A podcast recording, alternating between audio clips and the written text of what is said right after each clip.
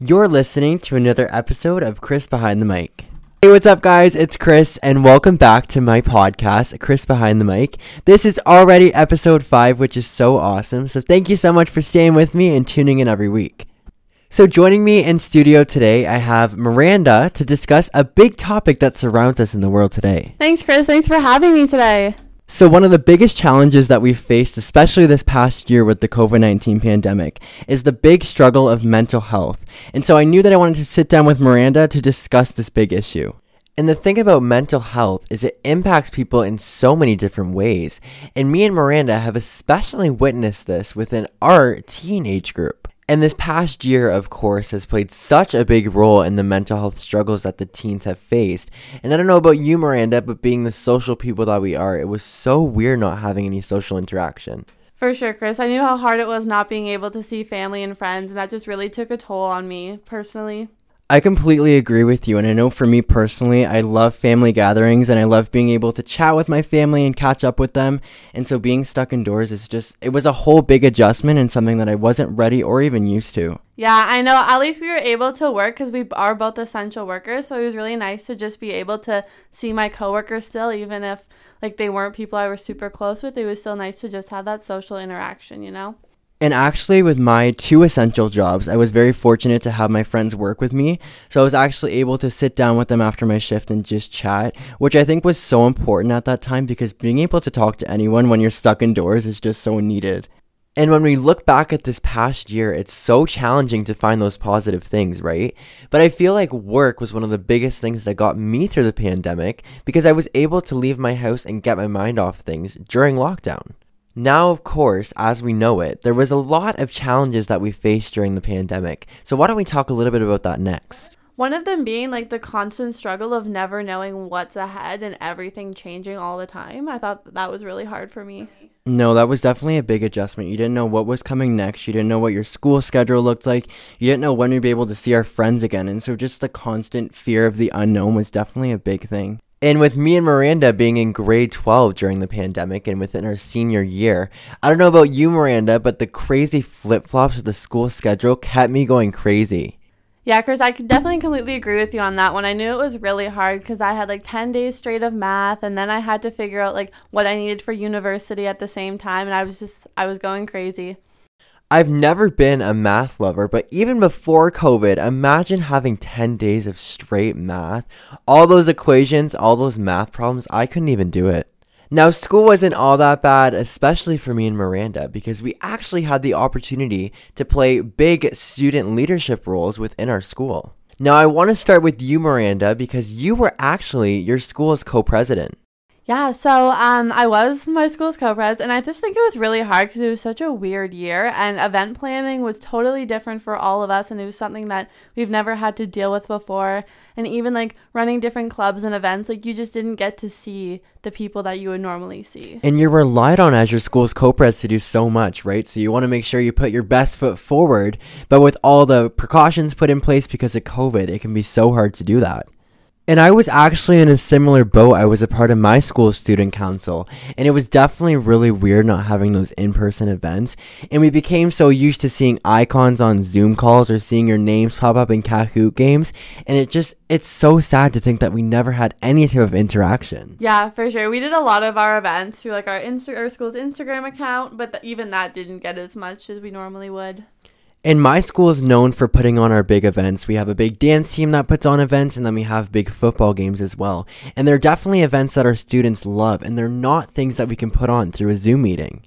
And I don't know about you, Miranda, but I've definitely witnessed a lot of mental health within our high schools in particular.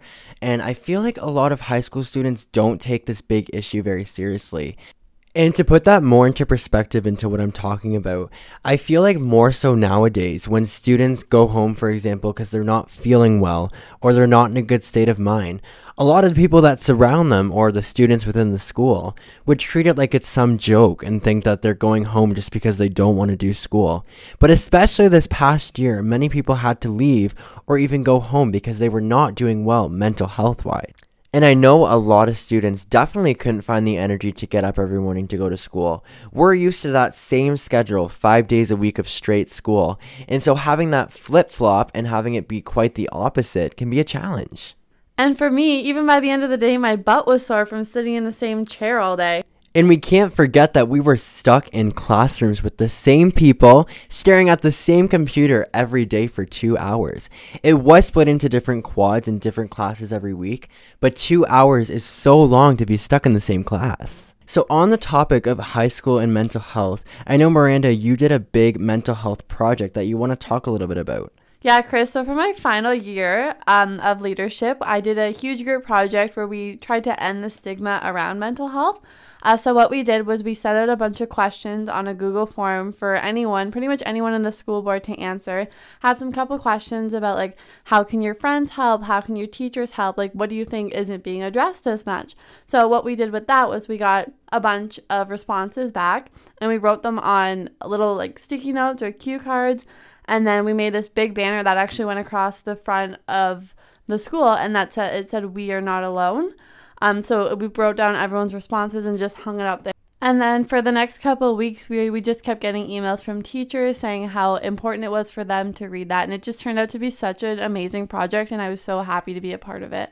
It sounds like such an amazing project, and what I love about it is you realized how much mental health impacts people beyond your school. So you incorporated your whole school board, which I think is so awesome because many people would only think to incorporate their school. And getting up, walking into the school some mornings was definitely really tough. So I know having that big sign was really encouraging for many students as they read a lot of positive messages. So, as high school and university students, it's always our job to be that support system to someone who might be struggling. So, right now, I encourage you to reach out to your friends, make a plan, and even chat with them because you never know what they're going through. So, for the next segment, we're going to continue talking about mental health, but we're going to look at adults as well and look at many statistics that face them. Because, again, teenagers face a lot of challenges, but so do adults. So, to start off the segment, let's look at some numbers and some statistics. Did you know that 792 million people actually face a mental health illness every year? And that's such a huge number, especially for something that you can't even see that really does affect almost everyone at one point. And it's definitely something that's hidden because even out on the street, you might see someone. They might seem really happy and really out there and outgoing, but when they get home, they might get really upset. And that's something that we can't see behind closed doors. Yeah, and like even in general, like you have no idea what someone's going through and like you don't know what they're feeling on the inside. So like it's not your spot to judge them or like criticize who they are. And I feel like one of the groups that experience a lot of that criticism or even hate, especially in regards to mental health, is the homeless community. And what I mean by that is there's a lot of people that, for example, they'll drive by a homeless person and immediately they look at what they're wearing or their appearance and not what's going on mentally because they don't know what's happening. And you can never judge someone for what they wear or how they act or even how they look because you don't know if those clothes were donated. You don't know where they come from. And everyone has a story. So instead of driving by a homeless person and maybe following these known stereotypes, ask them how their day's going or see what you can do to help them. Because again, you never know what they're going through mentally, and so it's important for them to realize that they are important and they have a role here on earth. And Chris, we can't forget about our elderly. I can't imagine how hard it is, especially the, for the ones living in the retirement home who aren't able to see their friends or family or any of the volunteers that would normally come and spend time with them. And they don't even have the ability to like reach out to anyone because they don't have the technology that they can use for that. And this is where we're so fortunate to have our phones and social media because it's so easy for us to reach out to someone when we need it. But the elderly people in those homes don't have that technology to use. And especially during COVID, like they have the same schedule of waking up, eating, going back to your room. Like they just can't leave their area, which I know could be really hard, especially for most people. And we're also fortunate to have some type of interaction, whether that's going to a grocery store, going to a job like me and Miranda. But like Miranda said, they had that same schedule and they were stuck in that room for so long. So I couldn't even imagine mentally how many challenges they faced. Yeah, I know for my grandma, like she doesn't live in a retirement home. She's still at her own house, but it was still really hard for her because my cousins and I would go over multiple times a week and we would just stop in and visit, and we weren't able to do that anymore. And I knew that really took a hard turn for her as well. And one of my grandma's friends, she actually moved into a retirement home in 2017, and she always loved going to movie nights and just going out for dinner with her friends. And so, again, being stuck in that room was a big challenge for her. So, being a supportive person and being that person that someone can go to at any time when they're struggling is very important. And to add on to that, ensuring to always check in on the people that you haven't seen during the pandemic. An example of that would be your grandparents. Okay, so we've covered the many struggles that adults and teens have faced in regards to mental health, but I think it's important with having Miranda here that we open up about some of the challenges that me and Miranda have faced in regards to mental health. So I feel like one of the biggest challenges that I experienced was actually this podcast.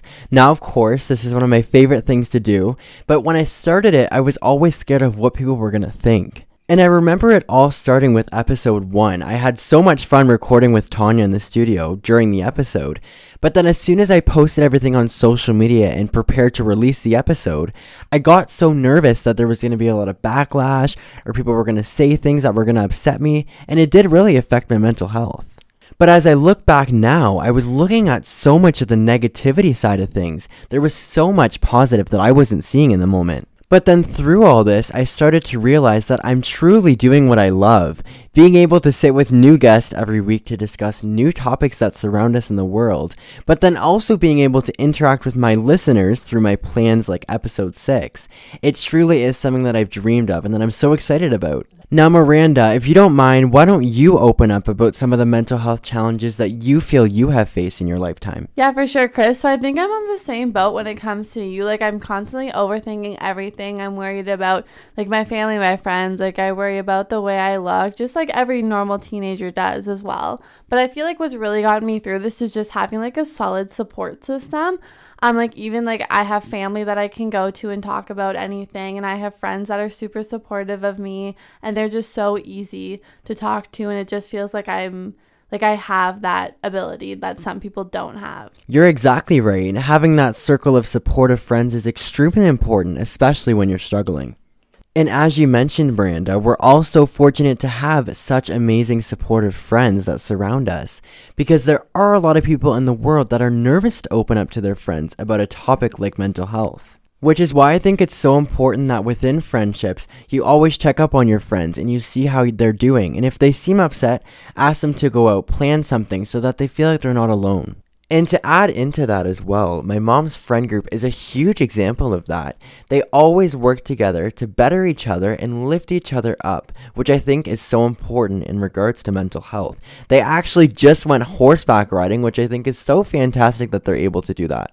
So, of course, don't be afraid to have some fun and be impulsive along the way, but also check up on your tribe and be sure that they're doing okay. For sure, Chris, that's a great point. And I know with me, like I always try to see how my friends are doing and catch up with them even if I don't have a lot of time. I will always like try to make time just to spend time with them so I know that so they know that they're not alone and that they have someone to talk to and have someone to share things with. And one of the things that I love is when I scroll through my social media and my Instagram stories and everything like that, I'm really seeing that more people are opening up about mental health and talking about the importance of it. And I think many social media platforms have become a ground for people to share their stories and talk with people, which I think is so awesome that we can turn to social media as a way to help. So before I wrap up episode 5, I wanted to shed some light on a really important organization in regards to mental health. So if you're not aware about the Kids Help Phone, the Kids Help Phone is actually a Canadian charitable organization that provides online and telephone counseling to those who are struggling. And one of the best things about the Kids Help Phone is their services are offered in both English and French all you have to do is call the kids help phone number, which I will talk about in a bit, and you will be connected to a professional who will discuss with you whatever you are going through and even give you some resources to help you. So there are two ways to get a hold of the kids help phone. So if you feel like you are struggling or you are in crisis and in need of support, you can text their crisis reporter at 686 868. And that's not the only way to get in touch with the kids' help phone. You can give them a call at 1 800 868 6868 and speak to one of the counselors that are on the phones 24 hours a day. Always remind yourself that you are not alone and someone is always here to listen. Your story matters. Well, that's a wrap of episode number five. That was such a great episode. Thank you so much for sitting with me, Miranda. And thank you so much, Chris, for having me. It was truly an honor to sit down with you and talk about these mental health problems that we face in society. Now, don't stop listening quite yet. I wanted to mention that I need you, the listeners, for episode number six. So, if you haven't seen my Instagram or my social media post, we're going to be talking everything eras. So, we're going to be talking about 1950s right up to the 2000s. And I need you, the listeners, to talk about some of your favorite things from your era. So here's what I want you to do. I want you to use your phone and go through and find that voice memos app. Open that up and record a voice memo and talk to me about your favorite memory, as I mentioned, or something you loved about your era. You can then click the share button and send it to me through email. Chris Behind the Mic podcast at gmail.com is my email, and I will get everything through there. And then your only job is to listen to episode 6 and try and find your voice feature. So don't be afraid to get involved. This is going to be such a great episode, and I'm so happy I was able to incorporate you, the listeners. But until then, Chris behind the mic is signing off. I will see you guys for episode number six. Thank you so much for listening to another episode of my new podcast, Chris Behind the Mic. If you enjoyed, feel free to follow and subscribe on whichever platform you're listening to, as well as feel free to leave a review or rating on the episode.